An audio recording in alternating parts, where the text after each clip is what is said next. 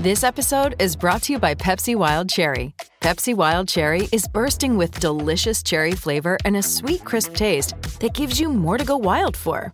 Getting wild may look different these days, but whether it's opting for a solo Friday binge watch or a big night out, everyone can indulge in their wild side with Pepsi Wild Cherry. Also available in Zero Sugar. So grab a Pepsi Wild Cherry and get wild. Evan Lazar here, Patriots insider and host of the Patriots Beat podcast here on the CLNS Media Network. As always, our content is powered by our exclusive wagering partners, betonline.ag. Use the promo code CLNS50 for 50% off your welcome deposit. BetOnline, your online sportsbook experts. The Patriots Beat podcast here on the CLNS Media Podcast Network. I'm Evan Lazar, joined as always by Alex Barth, and today we are going to do a live Q&A edition of the show. So go right ahead, you know the drill, and ask your questions in the chat, and we'll get to as many as we can over the next half an hour, 45 minutes or so. We'll do the Boston Sportsman at the end, and we'll talk about the Celtics or lament about the Celtics a little bit towards the end of the show. But we're going to start with Patriots as we always do. So if you have questions, get them in the chat, and we will answer as many as we possibly can here uh, for the next 30 plus minutes or so. But I wanted to start as people file in and start to ask questions, Alex, with I guess the news of the week so far, which was Jakobi Meyers officially Tristan Vizcaino. Oh, J- Jakobi Meyers officially signing his one-year RFA tender on Monday. Meyers talked to us last week at minicamp, said that he was going to go back and deliberate with his agent Drew Rosenhaus and kind of figure out what his best path forward was, but that they were hoping to maybe hammer out an extension to avoid playing on the tender. It didn't sound like it got close enough to any point where Meyers was going to push off signing the tender. There was also a deadline for June 15th. They could have lowered the salary if he hadn't signed it by then. I, I don't know if the Patriots would have gone that route in good faith. It's not exactly uh, the way that you have a good faith negotiation, but it was something that they would have in their back pocket at that point in time. Not a surprise that Meyers has signed the tender, but looking forward to possibly extending Jakobi Meyers beyond this season.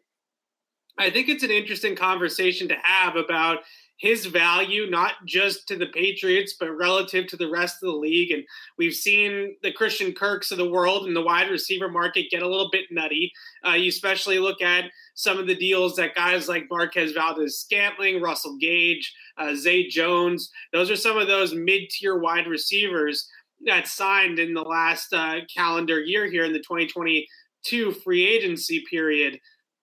They're all getting eight to $10 million a year in terms of average annual value, somewhere is between 12 and a half to 20 million dollars that being guaranteed. A pretty nice payday for Jakobi Meyers to go from a UDFA to making a deal that's worth a total value of potentially $30 million over three seasons. But the question is for the Patriots, and, and that we're going to present here on the show, should the Patriots be interested in signing a long term extension with Jakobi Meyers that is pushing the $10 million per year mark because that's that's the that's the number right? That's where his market is going to be. I think that's where drew rosenhaus is going to try to get is that 3 for 30 figure is kind of the ceiling of his market but at the minimum he's looking at 20 to 24 million dollars total over a 3 year period. Are you in on that for jakobi meyers or not Pro, what was the? Give me your number again exactly because you just said a million numbers. I would say that his floor is three for twenty-four. His ceiling is three for thirty. So what was the Renfrow deal again? The Renfrow deal was over thirty. I think he got three for thirty-six. I want to say three for thirty-six. So here's here's the thing to me. I, I if you're gonna so you said eight to ten million, like that's a big difference to me. Eight per, yeah, that's probably about right. I do think he still has. Uh, I got to correct it. Uh, the Renfrow got two for thirty-two. Two for thirty-two. Okay, so uh, his number so, was sixteen. So I'll say why I brought that up in a second. Yeah. Like I to me, Meyers is like the seven to eight range. It's like the top end of his range. When you're getting a 10, you're pushing it because the lack of versatility. Would would would kill sure. Jakobi Meyers is his lack of yard after catch ability. Now, if he comes out this year and it turns out the, the muscle he added makes him much better after the catch, completely different story. The reason I bring up the Renfrow deal, though, and I, I, I wouldn't do two over 32 for Jakobi. I wouldn't. But I, if you look at the numbers overall between Jakobi Meyers and Hunter Renfrow, they're actually very comparable, especially when you do it on a per game basis. However, that's skewed because Jakobi Meyers didn't do a ton his rookie year, but his, you know, his last two years have been pretty much equal. He's been relatively the same player, very consistent. Yeah. Hunter Renfrow didn't really do much until last year. He had a breakout year. He doubled his yard, his catches, nearly doubled his yards. So here's the thing: when you go to the negotiating table, Jakobi Meyers is going to put down. Well, here's the numbers over the last two years. I am comparable to this player, yeah. so I deserve comparable money. Whereas the Patriots are going to say, "Well, let's just look at last year. You're not comparable." And that's that you know that's going to be that's going to be the sticking point. and generally the players win those win those conversations. Because some team somewhere is going to buy into well jakobi meyers has been more consistent and maybe he still has untapped potential and, and we like that. I don't think the patriots would be that team because they're generally not that team. But that's you know that's where it gets interesting to me. I look at him 8 million per year is probably about right because again i think he still does have value but especially if the Patriots are going to do this whole Shanahan thing on offense. Yeah. They need guys who can create after the catch. And that's just, he's not that kind of receiver. He ceases to be a scheme fit if they're going to go that way. And you're not going to pay somebody that kind of money who is potentially going to get schemed out of your system. So that that that's where I'm at with Jakobi right now. I think this is a big year for him. I you know I I say this all. If you're taking notes on what I'm saying to try to cold take me, write it in pencil. I'm saying this all in pencil. This is all subject to change. But as we sit here today, that's how I feel about it. I have concerns about extending Jakobi Meyers for too much money because you mentioned the yards after catch. I have the stat right here from Pro Football Focus. I looked up receivers that had over 100 targets last year. So we're talking about high volume guys, right? 100 plus targets. There was 37 of them.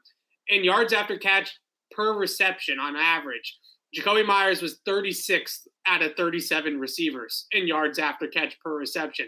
And yards per route run, so just taking the amount of routes that he ran divided it by yards, he was 31st out of 37 in that high volume category. So it's very clear to me that Meyers is not a high volume guy. Is he a nice slot receiver? Is he maybe somebody that is better used or better suited in a good offense to the amount of targets that let's say Danny Amendola used to get as kind of that predominant slot guy, but not the full time Z receiver that was Julian Edelman, right? Amendola was sort of that secondary option inside. Is he a useful player in that role? I, I think so. But I think in terms of him being a, a hundred plus target guy for your offense, what the stats show you is that he is one of the least efficient high volume guys in the entire NFL in terms of how much yards he actually puts out relative to the targets and the receptions that he gets.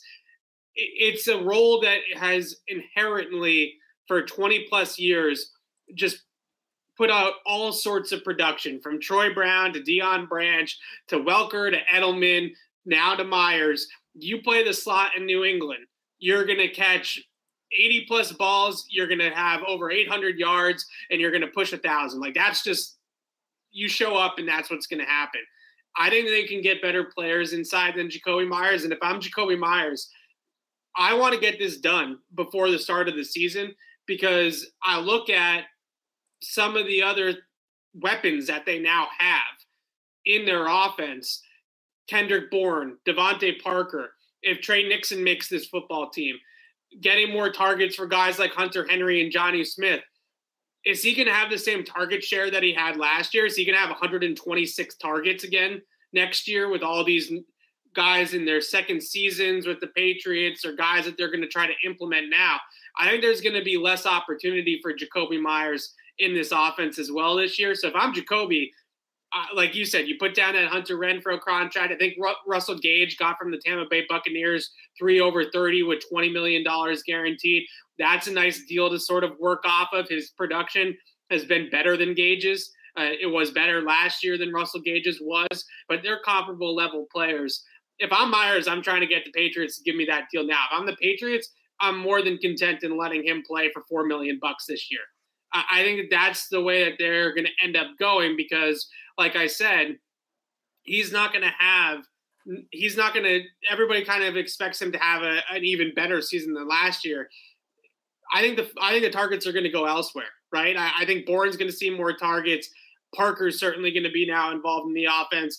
I think his numbers are going to take a dip, and then he's going to take a dip in the wallet uh, when he tries to negotiate a contract next offseason. I like Jakobi Meyers. He's done everything right. He's worked hard. He's the he's the consummate Patriot way type player, right? UDFA right.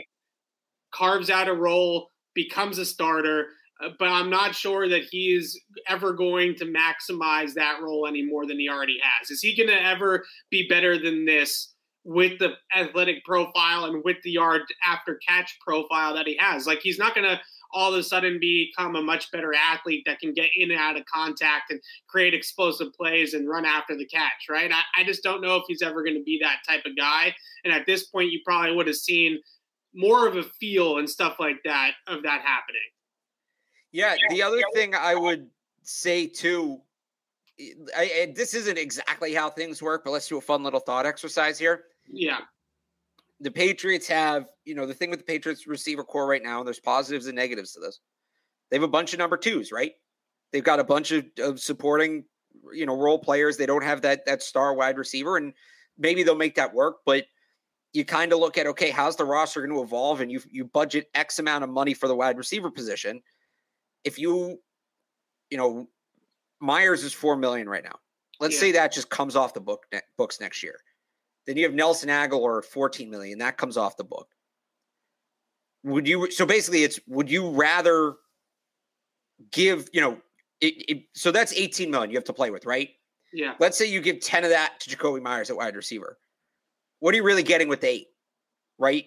Uh, you know, versus you could have 18 million dollars worth of wide receiver money coming off the books what does an $18 million wide receiver look like? I mean, I'm, I'm just looking at it right here. Well, now it looks like Christian Kirk, so that could be a problem. But other than that, you know, it's. Well, no, Brandin Cooks got 19.8. Right. Yeah. You know, Amari Cooper got 20 if you stretch a little bit. That's a low end number one, but that's a number one. Yeah. So also, I don't think Christian, I think teams realize Christian Kirk's absurd. Yeah. I, I, I think that's its own thing, right? Heck, Allen Robinson got 15 5. Yeah. So you're kind of in the right ballpark there. You know, if, if you take Agholor and Meyers out, if you let those guys walk and you put that money into one receiver, that's a legitimate upgrade. Yeah. That's sort of how I feel about it. I just would be wary of giving Jakobi Meyers anything over $8 million a year. I think if they're willing to have a hometown discount of some sort and he's willing to take a little bit less to stay in New England, and that's a different animal. But if he's going to try to cash out, as he rightfully should, I'm not saying he shouldn't go oh, out sure. to get all the money that he possibly can.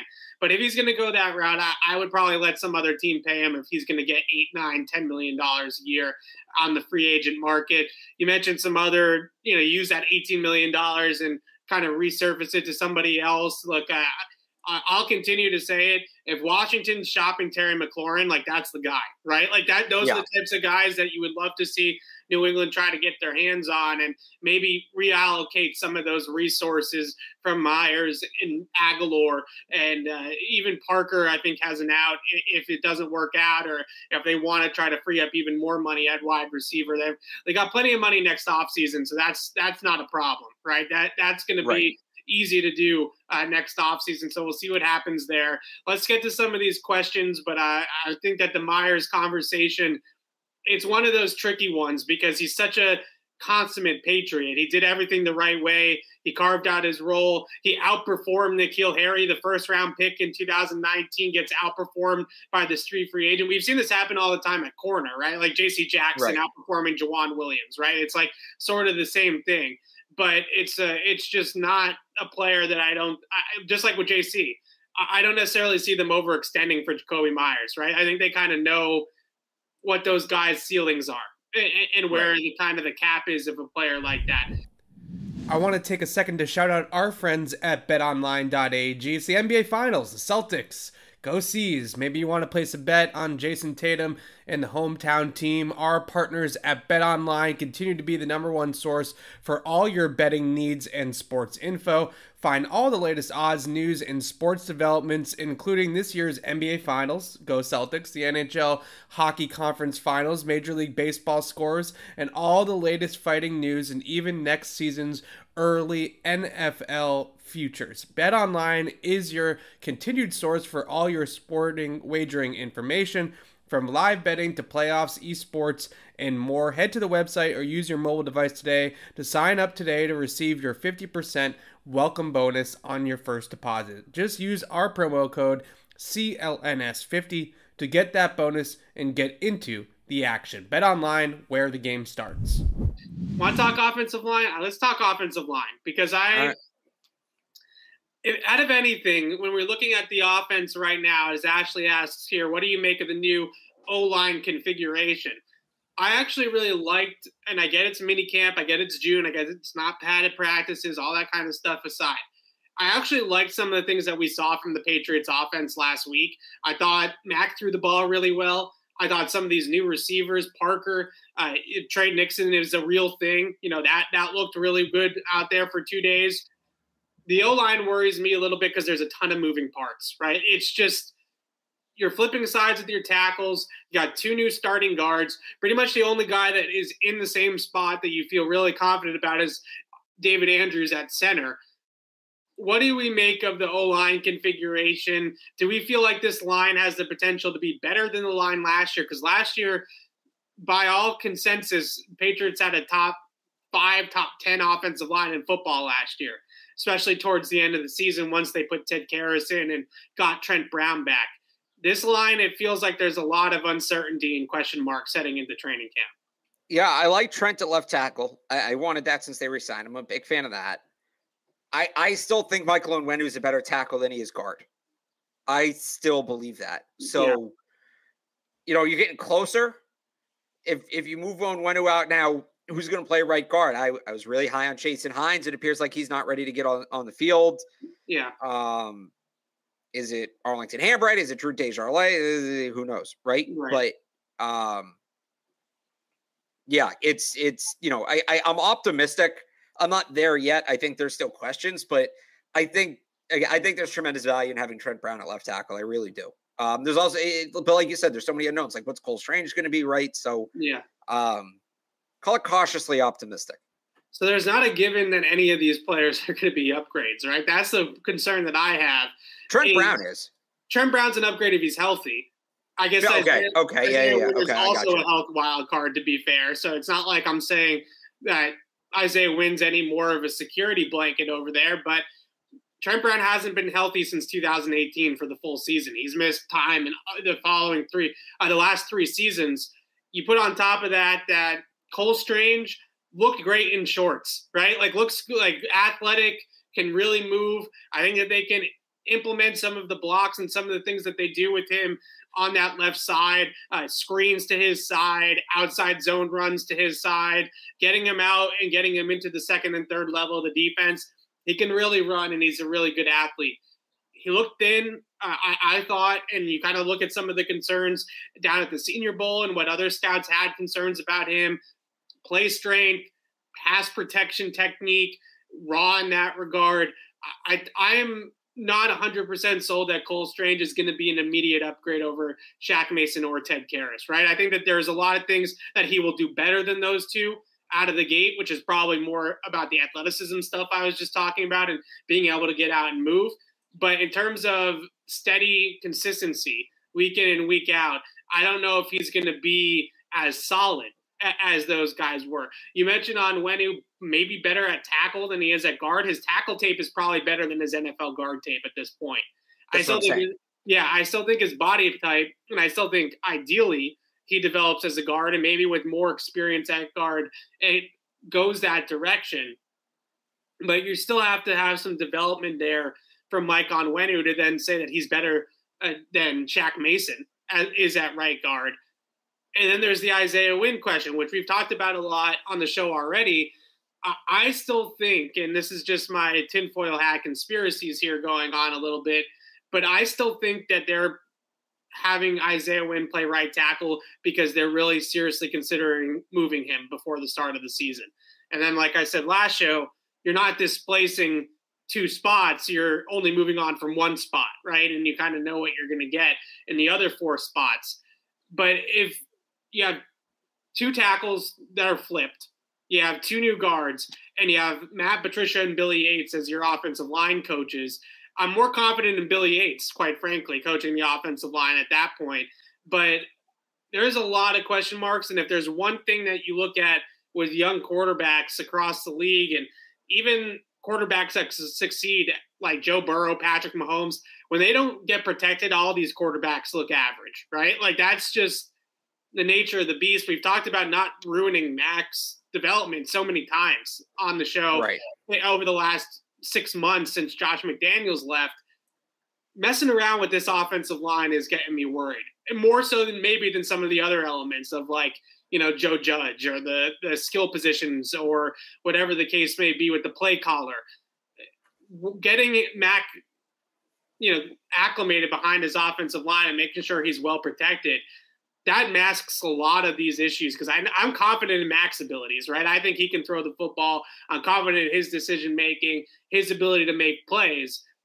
Are they going to have the protection and are they going to be able to make the adjustments and have the game plans necessary up front uh, to keep Mac clean? I, it's a big concern of mine uh, in terms of this offense. I, I think there's like three position groups, and we're going to kind of hit on the next one here, where I look at them and I say, uh, this worries me a little bit. Offensive line, linebacker, corner, right? Like I think those three spots are the are the uh, potential landmines for the Patriots right now, and I, I put offensive line on that list. I I still am concerned about that. The question here about the linebackers, I find it interesting. Jeff Howe had a report last week when he was out at Pat's camp about Dont'a Hightower and that door not being completely closed for the Patriots. Obviously, Van Noy is elsewhere, Windows elsewhere.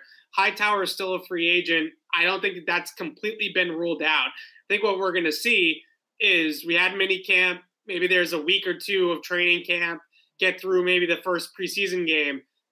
If the linebacking core is struggling at that point of the offseason, Alex, I still think that they might dial up Hightower and see if he'll come back as an emergency thing if they're not getting out of Raekwon McMillan and Mack Wilson and Cameron McGrone uh, what they really need out of that group.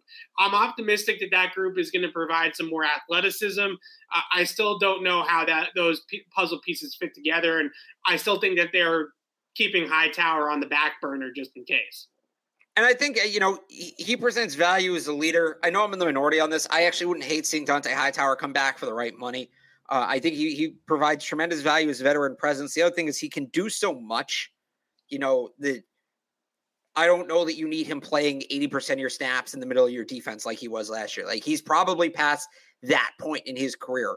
But you could bring him back and have him play edge rusher, you know, use him as a situational edge rusher. And I think that's a role he could be, you know, a contributor in. I really do. So I, I'm I'm not ruling that out. I the difference to me between the linebacker and the corner position is – and maybe why I'm not as worried about the linebackers is they there's so many guys there with potential, right? Yeah. Between Mack Wilson, uh, Cameron McGrone, Raekwon McMillan. I, I think there's a lot of upside there. And then Josh Uche, too, is still sort of an unknown, but he's shown flashes. Are all four of those guys going to bust I, I I don't think so. I think at least one or two of those guys end up being contributors. There's there's too much talent there. I'm not saying look, it's not Ray Lewis and Brian Urlacher and whoever, but there's too much talent there to get absolutely nothing out of that position. They're all young, they're all athletic too. That you know, there's enough athleticism too to kind of be a carrying trait, I think, in that group. Whereas a corner, I, you know, you're counting on a 30, what 32 year old Malcolm Butler who is just right. retired and Jalen Mills, who's not a true corner, and then rookies and you know special teams guys. It's different. I feel okay about the linebacker position. I think there's still sorting out. I, I it's hardly cemented, but I think by the time we, it, it maybe even into September, honestly, it might not look great right away. But I think by the time we get to October, by the time we get to week five, six, I think there's a clear rotation or, or, or setup or whatever you want to call it at the linebacker position. I think it's functional. They're not going to be the 2000 Ravens. They're not going to be the 2002 Bucks. They're not going to be the 2014 Patriots. Right. But I think that they'll have a linebacker group that can compete in the NFL and help them win games. I feel good about that. So I actually agree with you in terms of there's enough talent there that you like to think that one or two of those guys pan out, right? Like all they need is right. one or two of them to pan out because the reason why I would kind of put linebacker out of those three positions I mentioned, corner, line, and linebacker, I'm the least concerned about linebacker because you really only need two guys, right? You have Ja'Whaun Bentley, you know what his role is going to be, and you really only need like one more or, or really ideally two more, right, to stand out to be able to give you something. It's not a position where you're going to be playing, you know, three, four, five, six guys in a game, right? Like it, it's really not that type of spot anymore in today's NFL, especially when you talk about, okay, you have the safeties that can drop down, Dugger, Phillips, Jabril Peppers. Those guys are going to be playing on a lot of second and longs and third downs to begin with, and you're not going to have as many linebackers. So you're really just looking at like one or two of these guys to pop. You mentioned Uche, you mentioned McGrone. On ball linebackers, though, uh, some of these edge rushers, because that is what Van Noy and Hightower ultimately were. Were you a little surprised to see Anfernee Jennings like in the mix during minicamp? You know, we're I know you've been the one that hasn't given up on Anfernee Jennings the most out of the two of us, right? So right. maybe you weren't surprised. Anfernee Jennings doesn't seem like an afterthought completely to the coaching staff, as much as he might seem like an afterthought to some of us because he's played so little in the last couple of years since he's been drafted. They're still holding on some hope, I think, to Anfernee Jennings. And I think you can throw him in there at the edge position along with Uche and Perkins at this point as well. Yeah, I no, I don't think he should be an afterthought. I think he's a talented guy. He showed a lot of talent at Alabama. Last year he was it's not like he played he's played poorly. He was hurt last year. Yeah. He he was their second most used linebacker his rookie season. Granted, it was 26%. They didn't really use linebackers, but they showed faith in him his rookie year. And then last year he was hurt. He couldn't play. He didn't play. Like that's it. I, I, I don't think they they'll rule him out. I, I, I don't think they've ruled him out. I don't think they should rule him out. I'm not saying he's a lock to make the team. I had him as my 55th player when I did my roster projections. He get 53 right. I had Tre Nixon as 54. I had Anfernee Jennings as 55. He's right there on the bubble to me.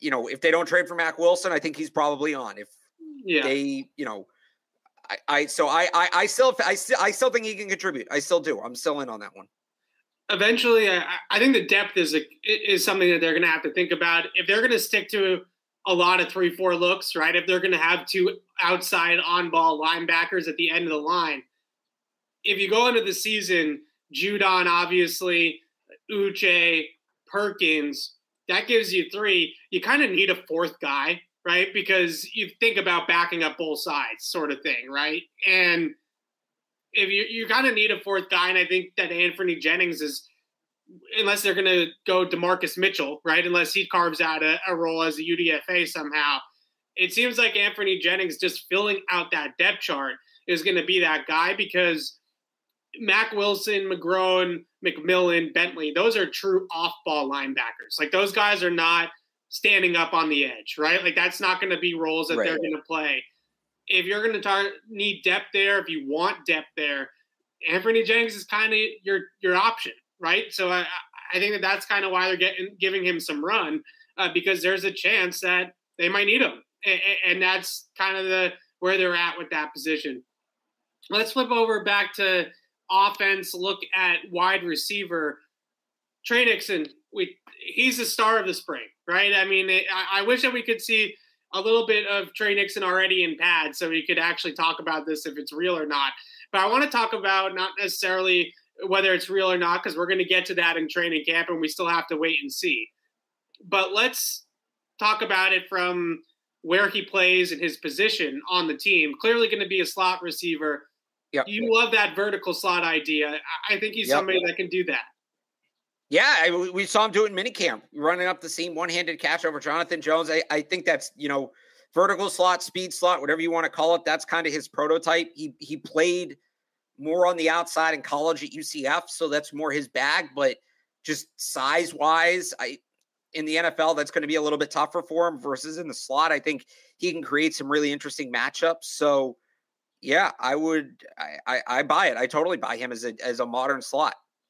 Yeah, I love him as a modern slot too. He's not going to give you a lot more after the catch. I don't think. I don't think that's necessarily his skill set, right? And when you start talking about guys that do really well after the catch, you kind of think about the punt returners and people like Edelman and Welker and like those types of archetypes. That's not really Tre Nixon, right? He's a down the field receiver. Right. But he can give you explosive plays from inside, right? He can give you slot verticals, ran a couple really nice corner routes during mini camp. That was kind of the route that he kept hitting on with Mac Jones, those, those little post corners. Right. That that sort of look I think is a little bit different.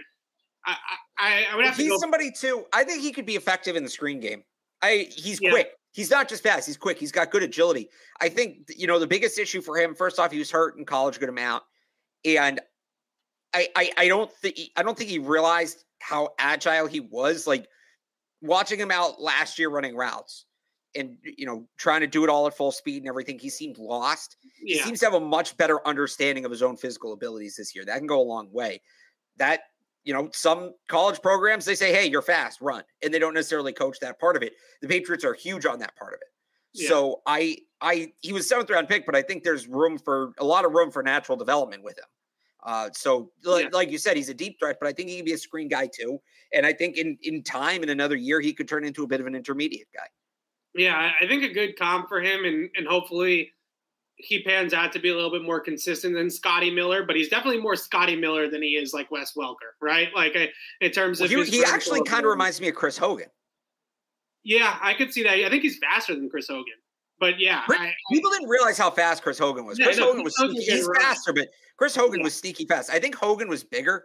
Yeah, I think uh, like listed height, I, I don't know, but in terms of it, look he looks bigger, right? And we'll see what Hogan six one two ten. Yeah, I think Nixon's um, like just over six feet. oh, six, six, oh, six one one eighty seven. So yeah, definitely thicker. Yeah. yeah. But I like that. It it looks a little similar to me. Chris Hogan, how he was used in New England, like give Tre Nixon that role. Yeah, I think he could contribute. Mac Jones throwing vertical slot routes, he drops dimes, right? Like that, those touch throws where he has all that sideline to work with. That's why you love verticals from the slot so much, is because when you're inside the formation, it really gives the quarterback and the receiver the receiver a lot of room to run into and the quarterback a lot of room for error with the throw, right? You can really right. get some air under it and drop it in the bucket. Whereas when you're on the sideline, you have the sideline as a, as kind of another defender, right? You have to keep them out in bounds with the slot fades and things like that. It's much easier uh, to drop those throws in, and Mac really throws some beauties uh, when he's got guys that are either tight split, you know, X receivers that are in tight, or just guys that are running straight verticals from the slot, he can really drop those on a dime. And, and that's what we saw with Tre Nixon. I, I, I don't mind the Chris Hogan comparison. You know, I think back in the day when Deion Branch was manning the slot, there was a little bit more verticality to it at that point in time, right? He was a little bit more of that bursty up the field type of receiver than the jitterbug underneath the defense type.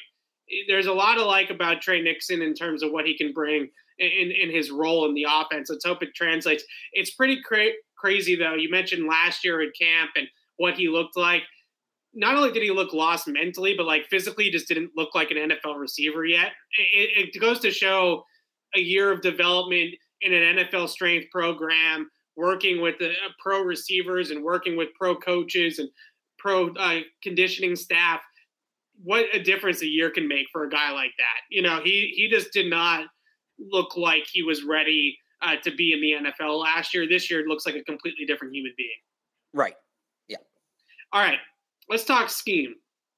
So, our friend D22 here always asks this question. So, I will get to it today about why we haven't talked as much about the Alabama LSU spread system that Mac used at Alabama, that Joe Burrow runs a little bit of in Cincinnati, and those types of things look, we've talked about it plenty. We just haven't seen the Patriots do it, right? Like until the Patriots actually do it on a football field, whether it's practice, whether it's mini camp, OTAs, or out there in an actual game, and we start seeing RPOs and we start seeing pre-snap motion and we start seeing some of these spread elements that he ran at Alabama.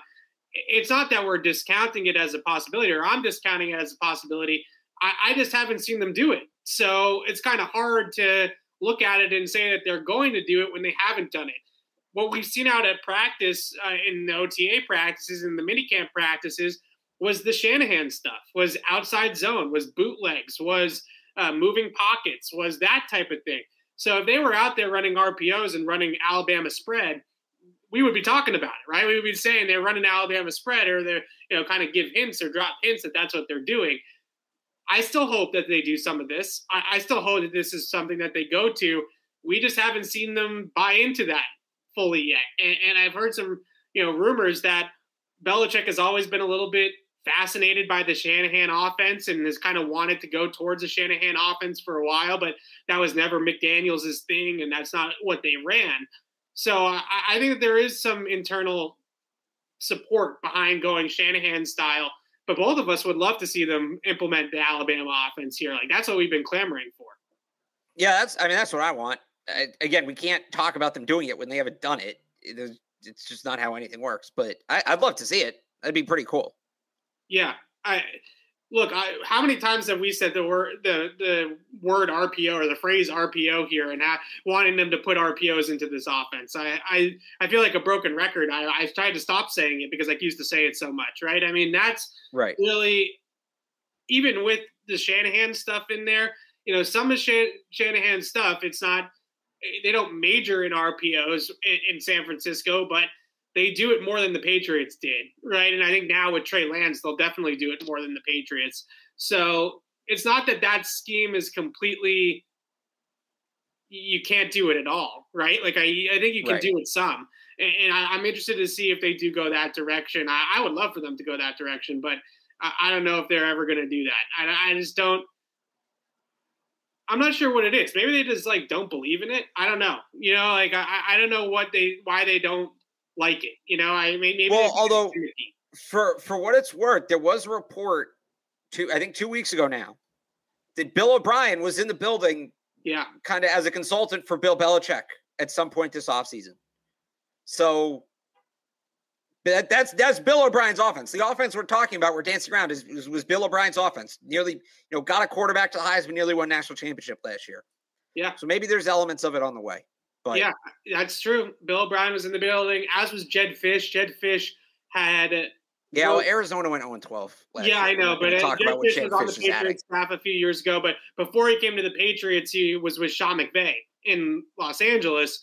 When they hired Jedd Fisch, I, I thought maybe that they would bring in some Shanahan stuff then, right? I thought that was kind of an inkling that they were going to do some Shanahan stuff, but that wasn't the case, at least when Jedd Fisch was here. Uh, some other offensive coaching staff or scheme questions. What do you make a, a, if you have a take on this, Alex, of Nick Caley seemingly getting passed over here a little bit in terms of offensive responsibility, play calling? It seems like his name has completely gone away in terms of a potential play caller. Yeah, it's a, it's a shame. I thought him and Troy Brown both didn't get their their fair due. I thought those are two guys that you know been in the system for a while. Obviously, Troy Brown for years as a player first, and and and now as a coach. I, would have liked to see them get a shot, and maybe they are. You know, we're going off reports. We we don't know what's going on behind closed doors, but it's it's funny. I'm I you know everybody's complaining about how they kept it two in house and they didn't really go with anybody outside or whatever, and it's all Bill's friends.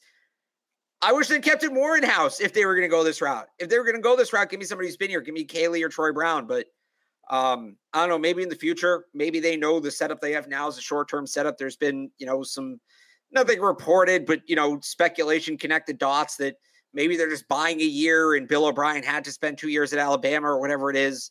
Um, so you know, maybe you know they didn't want to do that to Nick Caley. They wanted guys they knew they could just move out of those roles next year, but uh, yeah, I, I thought Nick Caley and Troy Brown both deserved a shot.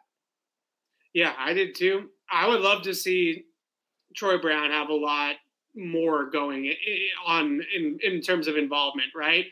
I I just feel like he's a guy that was in the old system, but also understands where the game is kind of going and where it needs to go, right? Like I, I think he understands how to make life easier on receivers, especially you look at some of the things that they're trying to do with the streamlined terminology, with kind of dumbing down the playbook a little bit offensively. you have to think that maybe Troy Brown had a little bit of input in that, where he said, "Look, my guys just aren't playing fast, right? Like we're we're not playing fast enough. We're getting bogged down by think overthinking things. You know, let's simplify it a little bit more." And, and maybe that is partially Tor- Troy Brown there a little bit. Nick Caley is another guy too that you know, you look at like Tom Pelissero, he puts out that list every year of like under the radar head coaching candidates for the future. Jerod Mayo's on it every year. Um, this past right. year, Nick Caley was on it. So clearly a guy that other people think highly of. The Patriots blocked him from going to Vegas, right? I think Josh McDaniels wanted to bring him with him. The Patriots said no. So they clearly like the guy enough to keep him around. Uh, eventually, maybe he does take on more responsibility. Maybe they're still waiting to kind of, I don't know, like break him in a little bit more or something. You know, get get him a, uh, you know a little bit more experience. But it'd be interesting to say uh, what happens there. All right. And let's look at see if there's any more questions before we turn it over to Celtics and in Boston Sports Minute time. Uh, a lot of talk in the chat about Dak Prescott for some reason, Alex. I have no There's idea. somebody commenting named Dak or something like that. I had no idea where that's coming from. Um, okay. This question, I understand it's tongue in cheek, but I do think it's an interesting question just in terms of the depth chart at corner. The three Joneses, is there a chance we see all three Joneses? I know some people just want to see it to make the joke that there's three Joneses on the field or something like that. I don't, I don't even think it's that funny. Uh, but regardless, Jack Jones and Marcus Jones. Marcus Jones, we haven't seen it all, right? He's been the red non-contact jersey throughout right. the spring. Isn't ready to go because of the shoulder injuries. We did see Jack Jones though, and he looked pretty solid at times. I think he's still inconsistent up and down, like any rookie would be at this point. But he showed enough to give some optimism. What are the odds that either of the rookie Joneses contribute in year one? Because we know that John Jones is going to be out there as long as he's healthy uh, he's going to play plenty. So it really comes down to the two rookies. I, I, think we're pretty much in the school of thought at this point that Jack Jones is going to have a role as a rookie. Yeah. It's just a matter of how much it's going to actually be in terms of playing time. Yeah, I, I think Jack Jones is going to compete for a starting outside cornerback spot. To answer the question directly, when we get all three on the field at the same time, I I think Week 18 against Miami is your best ch- chance because Marcus Jones and Jonathan Jones play the same position. Generally, there's only one slot corner on the field at the same time. Yeah. So, you know, strategically, it doesn't make a ton of sense to have them both out there. Now, Jon Jones plays some safety. So maybe that's how it happens. Maybe he goes back to safety. Marcus yeah. Jones steps in in the slot. But I think the best bet would be week 18 against Miami. You get Jack Jones on the boundary. And then because they have so many good slot guys, Tyreek Hill, Jaylen Waddle, the Patriots decide to use multiple slot corners and they put put Marcus Jones and Jonathan Jones out there at the same time.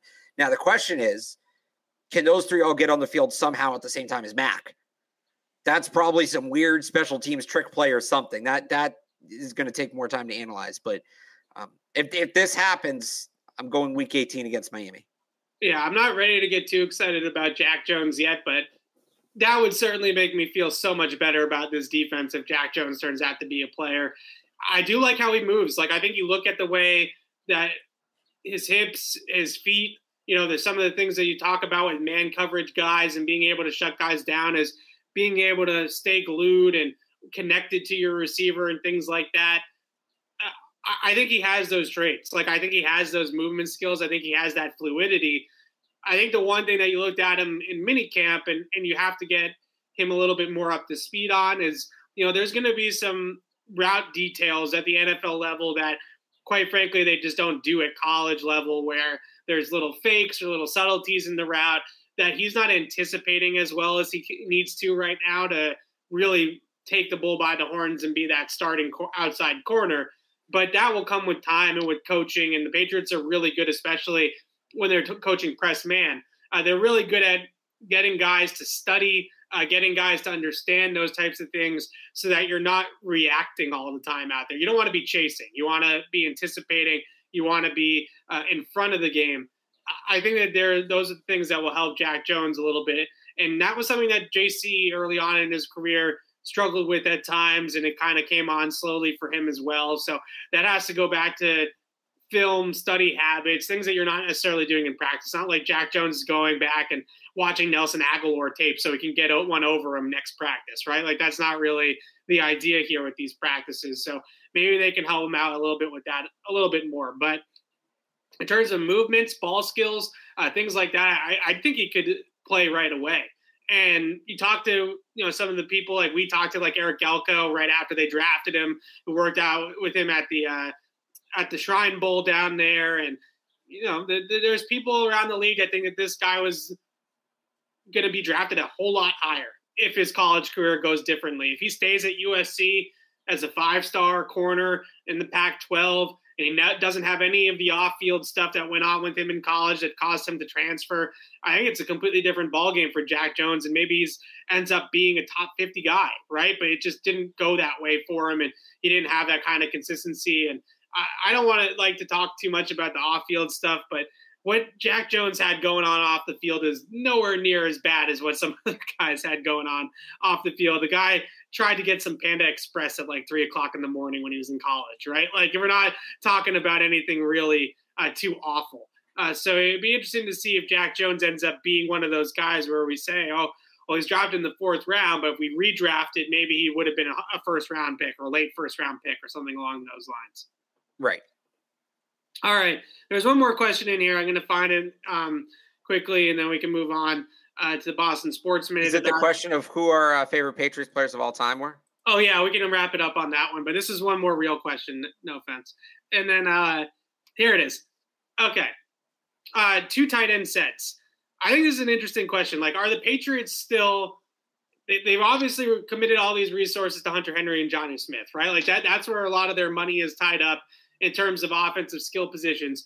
But are they still 100% sold on being a 12 personnel base? Like, is that the way that they want to be? Or do you see them once again, like last year, they've slowly started to realize that 21 with the fullback. I know they don't have a technical fullback on the roster right now, but Jonnu Smith can more or less serve as a fullback if they want to go back to some of those two tight, uh, two back, you know, I formation, strong I type of things that they have done in the past.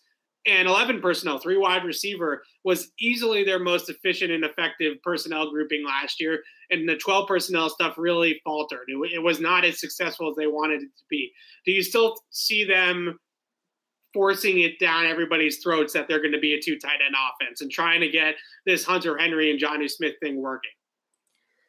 Um, yes and no. I right if they're doing the Shanahan thing, I think they'll both be on. Eh, it's semantics. Is it twelve or twenty one? If John is on the field and he's doing the Kyle Juszczyk role, right? Is is that a two tight end offense or is Jonnu Smith now a fullback? However you want to cut it.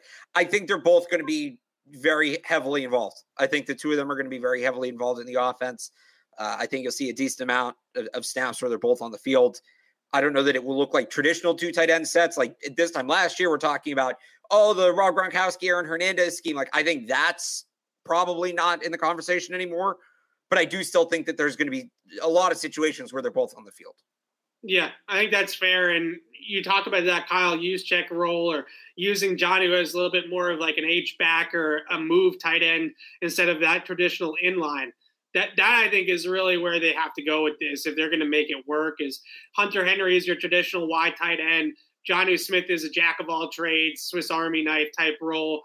Whenever Jonnu is being an athlete, like whenever he's already moving into blocks or he's uh, motioning across the formation and catching the football on the flat or running into space as a route runner instead of having to break down and really get in and out of a break.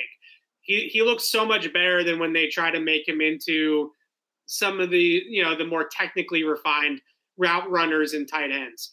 They, they have to get him into that I'm an athlete type of role and just get the guy the ball in space, allow him to be an athlete and stop bogging him down with all the little technicalities. If you want to run like a precise stick route, or if you want to run a, a Y option style play, like you have Hunter Henry for that, right? Like you have you have that tight end in Hunter Henry. Uh, don't try to pigeonhole Jonnu Smith into a role uh, where he doesn't belong. And I, I, hope that that's one of the things that they kind of self scouted and went back and looked at. And I, I think it probably will. It was. All right. So the chat, for some reason, is not letting me go all the way back, Alex. But somebody towards the very, very beginning of the show asked us who our favorite Patriots of all time were. Uh, I think you know we're not we're not old, so we're not going to go with Andre Tippett or John Hannah or anything right right now, Alex. But I'll allow you to start. I'm sure you have a couple. So you, well, I mean, I'm assuming we're doing besides Tom Brady, right? Yeah, besides Tom Brady, yeah. I mean, it's Drew Bledsoe. Drew who I grew up watching play quarterback. I, so all right, I'll go offense, defense. On offense, it's Drew Bledsoe. On defense, it's Ty Law. Ty, like peak Ty Law was the man. Yeah. He just a bad dude. Like you were not getting by him. I loved watching Ty Law. He had the swag too, just like everything about him just screamed lockdown corner. So I'll go with those guys. All right, I love Ty Law too, but if I'm gonna say favorite Patriot non Tom Brady category of all time, it's Randy Moss. I, I just never yeah, had. He's up there. I never had more fun watching the Patriots in my life than the 07 Pats and Randy Moss. Like, as great as Gronk was in his peak, and he was awesome. Like, don't get me wrong, but Randy Moss over the top was the most unstoppable play that I've ever seen the Patriots run. Right? Like, I, yeah. I, I've never seen anybody be more dominant at anything than Randy Moss being than Randy Moss running any sort of vertical route, right? Like it just right. was uncanny how good that guy was. Gronk running up the seam was close, but then they stopped doing it as much because he kept on getting hurt, getting taken out by the safeties going over the middle. So Randy Moss on the deep over, and he kind of brought the deep over to New England. They remember they used to run it as a post. There's that clip of Belichick and him talking in a football life, I think in 09, uh, where he says, you know, instead of me running into the safety, like I'm just going to run across the safety, right? Like right. In, in, those plays, it might have been even uh, 07, I'm sure, when he brought that in. And he's just running away from everybody. Like a couple of those TD catches he had against the Dolphins, like stand out where there's like three guys trying to chase him, you know, and he's just running away from the entire secondary. Uh, Randy Moss, favorite Patriot of all time, other than Tom Brady, that I, I've ever uh, watched. I don't know if he'll ever be topped. I mean, that guy was just fantastic. Defensively, I'm with you on Ty Law. That he right. Some people in the chat said Rodney Harrison. Rodney Harrison is definitely up there. You're yeah. talking about a bad dude. Rodney Harrison, yeah. tone setter, leader, all of it. Rodney Harrison ruled. I would also say that, you know, Evan at the time, 9, 10, 11 year old Evan in the uh, beginning of the Patriots dynasty. Corey Dillon, when he got here in t- 2003, that guy was a G. Like, that guy was just fun yeah. to watch run the football. I loved Corey Dillon, but yeah, Randy Moss, Vince Wilfork in the chat too. Obviously, good good shout there as well. Vince yep. Wilfork was fantastic too. Drew Bledsoe, this guy, this guy, Drew Bledsoe. Well, just I don't know if you've ever fully explained to me in detail why you love Drew Bledsoe so much. Yeah, because I don't know. Take on this when it, when I like I when I first started watching football, I was probably like four or five years old. I didn't yeah. totally like understand the game, but it got through to me that the quarterback was a very important position. Drew Bledsoe was the quarterback of my favorite team. It just kind of clicked. And like one of my first, not my first memory watching football, but like I I the the Steelers game, the 01 AFC Championship game. Like I yeah. just remember that was just a really cool game. I just have like a great you know, I had a great time watching that. And I just thought that really personified what that team was and all that. So, I mean, like, I was like, four, like, if it happened now, would Drew Bledsoe be my favorite player? I don't know. Probably not. When I was like four or five, yeah, he was the quarterback. I liked the Patriots. He was the quarterback. It was a no brainer. And I just kind of stuck with it. Yeah. I, I would say that my first, like, distinct Patriots memory was obviously that 2001 run. Like, I think that that's when we started to get old enough where we could really right. or the memories right? Like i remember watching games with my dad before that but not not the actual plays and the things right exactly. Yeah uh 2001 you know i got to give troy brown a shout out too because his punt return against pittsburgh in the afc championship game is is easily like uh, when i try to think of my earliest football memories like that was a big one right? Obviously I have the Snow Bowl and everything that happened right. in the Snow Bowl as well but uh, Troy Brown's punt return, uh, Tedy Bruschi, Julian Edelman in the chat. Other good shouts there too for uh, favorite Patriots of all time. I mean, if you want to go uh, Julian Edelman, I don't think anybody uh, will will di- disagree or Tedy Bruschi. Patriots tried to t- retire Tedy Bruschi's number, 54. Yeah, he didn't want them to. Yeah, didn't want him to. I don't think 11 ever gets retired because what do you, you know, that's kind of a tricky one, right? Well, DeVante Parker's wearing it now, so it's not getting retired. Like, there you go. Fair enough. He want 54 though. 54 should be a thing. Like this is more of a college football thing, but like you should have to earn 54. Right? Yeah. It should be you can't show up and say I want number 54. Like the team says, "Hey, we're going to give you 54." And by the way, it can be linebackers or linemen. Brian yeah. Waters wasn't here long. Had a hell of a year when he was here. But I think like I think 54 should have to be like an earn 54 and 24 should have to be earned numbers. Yeah. So at LSU, it's seven, right? Seven's like right. LSU is seven. The, uh, Texas does zero. Yeah. Temple has um, the single digits. Those are like the toughest players on the team. Right. Yeah. Hardest nose guys on the team. Every school does it a little differently, but that's like, yeah. A, um, yeah. So I like 54 should have to be like, again, you got to be like, you can't just choose to wear 54. It's given to you. All right. Let are, are we eulogizing the Celtics yet today, Alex? Or are we just talking about the Celtics? Which one are we going with on this? Boston. It's a little bit of both. Minute? It's a little bit of both. I, I mean, wish I had. I wish I was more excited for the Boston Sports Minute, like I usually am. But today, this one's a well, We got good. We got good Red Sox news today. We can get to that in a little bit. All right. Um, yeah. Let's let's start Celtics, then we can get to your Red Sox news. But uh, where where do we start with the Celtics? You you start. I mean, they had their chance in Game Four. Yeah. They had their chance. I I you know I, Wiggins played well, but I, I thought he, the stat line is very impressive. I don't think he played as well in the flow of the game as the stat line suggests.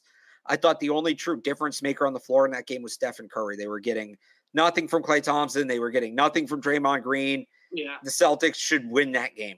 Yeah. I know Curry went off and had a historic performance, but the Celtics, that's kind of been what they've done all year. They've played team basketball, they've won as a team. And then it's like, all right, well, if they can't win the game, Curry goes off, they better win the game where Steph Curry does nothing. And that wasn't the case either, obviously, the other night. It just it, it feels like they've hit a wall. It really does. And yeah. this is where I go back to oh, we might have breaking news here. Oh, we do. We have breaking news that is relevant to the Boston Sports Minute. Oh, okay. What we got? Bruce Cassidy, the Golden Knights. Ugh. Good for him. So good they get him. Bruce.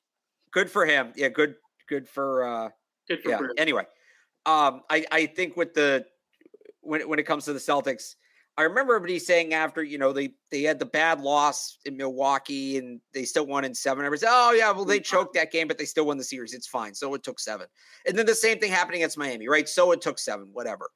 Well, you know, what does it matter if it goes seven? This is what this is where it matters. The Warriors, I think, only went past Game Five once. I might be wrong on that, but I'm pretty sure they only went past Game Five once. The Celtics went to game seven the last two series. Yeah. You're seeing that right now. The Celtics are they're gassed. They're gassed, and I think the moment's getting to them. They're still a young team. We forget because Tatum and Brown have been together so long. Uh, it just it it it feels like that they've kind of maxed out, right? So I'm not saying it's over. You know, momentum in this series, in this playoffs, does not exist, and they've been good on the road and all of that. I still, you know, if they can just kind of find the adrenaline, I think it's simply an adrenaline rush if they can get the adrenaline rush going, they can win. I think they're the better team, but it feels like this is where the experience of the Warriors and, you know, having played fewer playoff games, you're starting to see that really be a difference. Everybody that I've seen talk about the fatigue thing, because Ime Udoka threw out the fatigue thing last night, I think, it, but he was more talking about it in that game, right? Because well, he was also he was asked about it. So the question mentioned fatigue. He didn't bring yeah. up fatigue unprompted. Yeah. So he was talking more about the fact that the bench didn't give him anything and they had to play the Jays for 40 plus minutes in that game and they weren't really thrilled about that and thought maybe that's why they uh, weren't as good in the fourth quarter. But everybody always responds, oh, they're 24 years old. Like, does that mean you don't get tired when you're 24 years old? Like, I get the young legs. Like, I get that that's a theory, right? I, I don't think that that's actually backed up by science. Like, playing a grueling playoff run like the Celtics have played is tiring no matter how old you are, right? And I think when they got into the beginning of the series at the Warriors, they were still riding high off the momentum of winning game seven in Miami and getting over the hump and getting into the finals. Now that we're getting into games five, six, seven of this Warrior series, hopefully seven, you start to see some of that real fatigue come out, right? And you start to see this run sort of take its toll on them that's the biggest overarching concern with the Celtics, and I, I, I don't think any of the like little minutiae that we can talk about matter if they are truly just burnt out, right? Like not, none of right. the adjustments, none of the little things that they could do truly matter if they're just burnt out. But well, I, some of the things that have happened in this series, I, I tweeted out yesterday. Everybody got mad at me, uh, per usual. Well, because you're a green teamer now. You're you're besmirching the green teamers. There's your famous tweet. The green teamers or whatever they're called. When are they going to stop making excuses? Now you're the one saying the series isn't over. Now you feel good down three two. Series isn't over. Just pick, just just pick a side. That's all anybody. No. we're just asking for consistency from you, Evan. That's it. I, it wasn't that tweet that people got mad. I I made a I cross sports, which I know you're not allowed to do. I cross sports, and I I said that Andrew Wiggins' finals is a lot like when Chris Hogan would just go off in the playoffs because all the attention was going to Edelman and Gronk, right? And he was just right. left one on one with no help, and he was just free to run all over the field. And he was good enough that he was able to take advantage. He wasn't a complete zero. He was able to take advantage. Now, Andrew Wiggins is a better player than Chris Hogan. He's a better basketball player than Chris Hogan was a football player. The strategy is the same, though, right? Like the Celtics last night in particular, I thought they're like face guarding Curry. Like they're guarding him like he's a right. wide receiver. They're trying to smother Klay Thompson. They're trying to limit Draymond Green's playmaking. How many times has Andrew Wiggins caught the basketball at the top of the key with one guy in between him and the basket and everybody else is all over the place, right? Like that seems like a still image I've seen like a hundred times in this series. To Andrew Wiggins' credit, he's taken advantage. And the Celtics said we have to live with Andrew Wiggins. Like if Andrew Wiggins goes right. off, and we have to live with it. It just thinks that Andrew Wiggins is beating them. Essentially, is what we're seeing in this series right now. Yeah, it, it, but then it it's not so much. I to kind of go back to what you were saying earlier. I feel like they're execute. I feel like the calls are right. Like the strategy's right. Let Andrew Wiggins beat you. Don't let Steph Curry beat you. Like that's right. You just have to execute it. And that's what they're not doing. I think Ime Udoka's game plans are correct, yeah. but the game plan's only as good as the execution. That's what it's coming down to for me. I don't, you know, you, you talked about adjustments and this and that. I, there's uh, there's no adjustments at this point. There's yeah. don't turn the ball over. That's the adjustment. You know, I'm sitting last night, the press conferences end. I'm trying to figure out what I'm going to write, and you know, oh, I should probably write about them saying turnovers were the problem. And it's like, well, how many times have I written this column? Yeah. This playoffs. You know, it's copy and paste at this point. So it's it's not adjustments or anything like. I know it sounds simple. I I, I know it sounds kind of a holy, but just play better. That's what it is at this point. Yeah, don't turn the ball over. Make your free throws. That's yeah, it. The turnover thing too is not to make excuses for the Celtics, but uh, some of these turnovers are forced turnovers, right? Like the Warriors do play good defense. There's this, there's too many unforced turnovers. No, I don't. There's, I don't there's far too many unforced. I think offensively, you know, I've seen a lot of stats about the uh, Patriots, the Celtics offense over the last 24 hours in these last two games. Turnovers is the big one, right? Like they, they're turning over the ball way too much. The other one is is that they're getting into things way too late. Like you look at when the Celtics take shots versus when the Warriors are taking shots. So much of the Warriors' offense, and a lot of this is because of the turnovers, is and transition or in the early portions of the shot clock, right? Like they're getting good right. looks early on in the shot clock.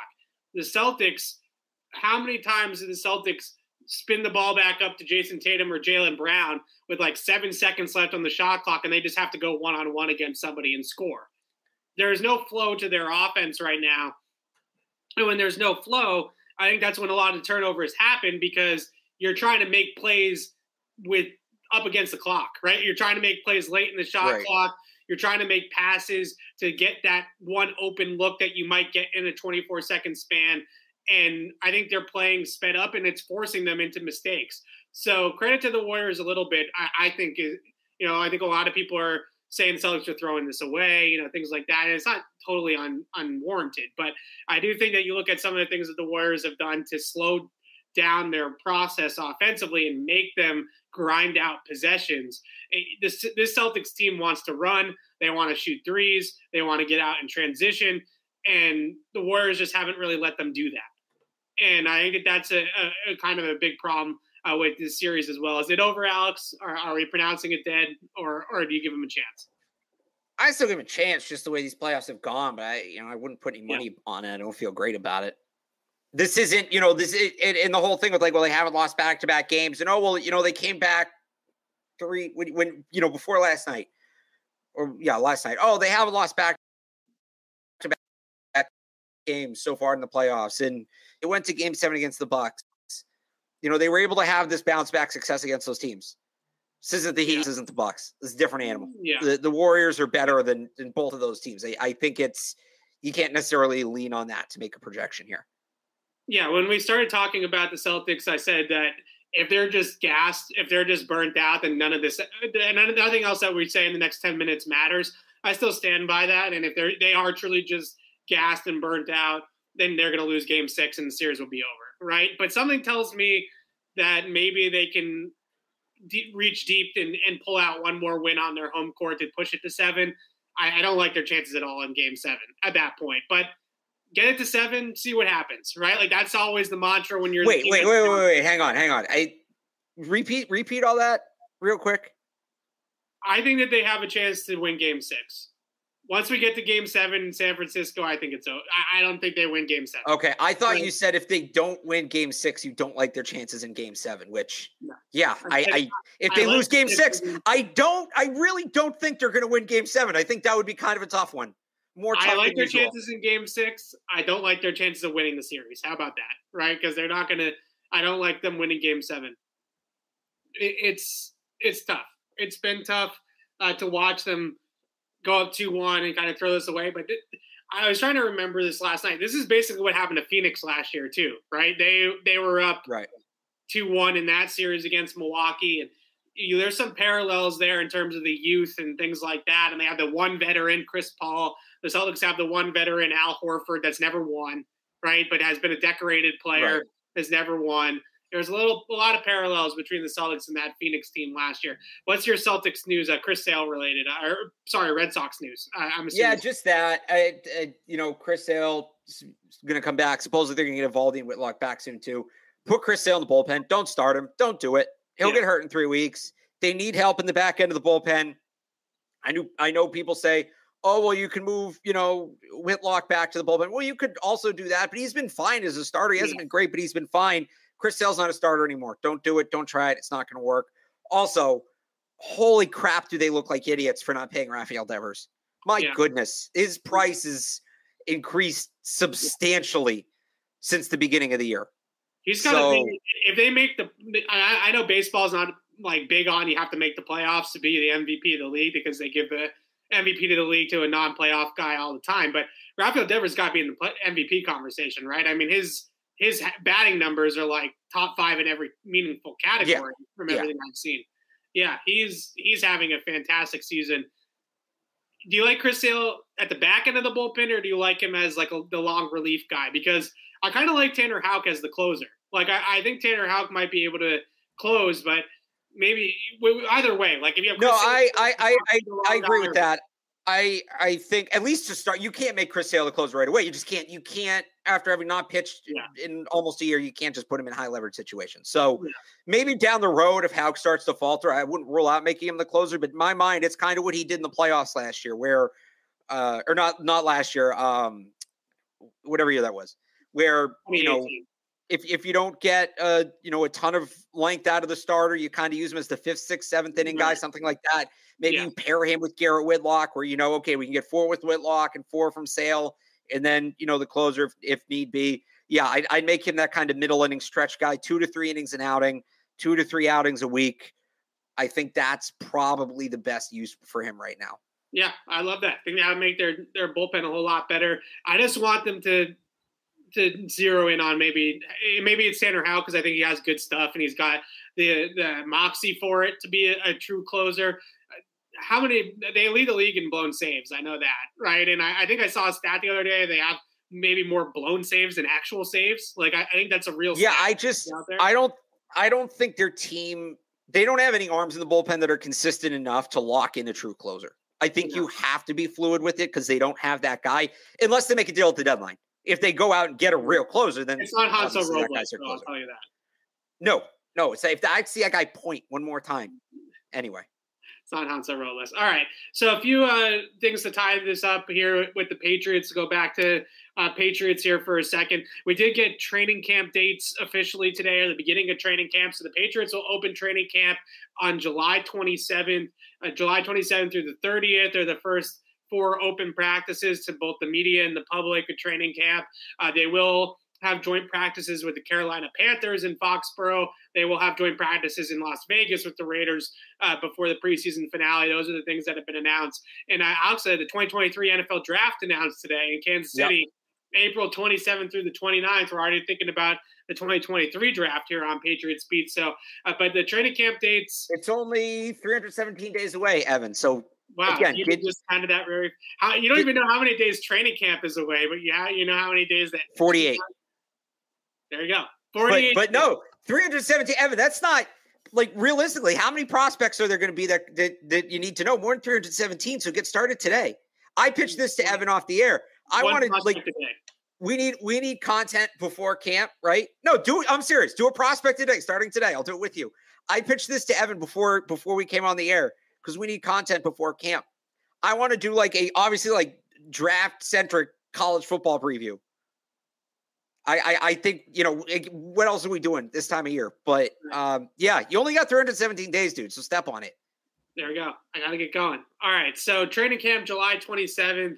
And uh, right here on Patriots Beat, we'll be back on Thursday. We're going to debut a new segment. I'm going to speak it into existence. We've talked about it a little bit, but we're going to debut a Throwback Thursday segment every Thursday. Alex and I are going to go back and watch a sequence or a highlight of a all-time classic Patriots game from the Patriots dynasty, and we're going to break it down uh, right here on Patriots Beat. Talk about the ins and outs of the play, talk about the key players involved, and uh, reminisce a little bit about some of the all-time great Patriot moments and Patriot plays for the last 20 plus years. So that is our Throwback Thursday segment. So we'll have that on Thursday. We'll probably field some more questions as well on Thursday, and uh, we'll get Alex out of here so we can go cover Game Six and watch the Celtics. Hopefully, extend the series to Game Seven. But until then, signing off for Alex Barth. I'm Evan Lazar. Thanks for watching, everybody, and we'll see you Thursday.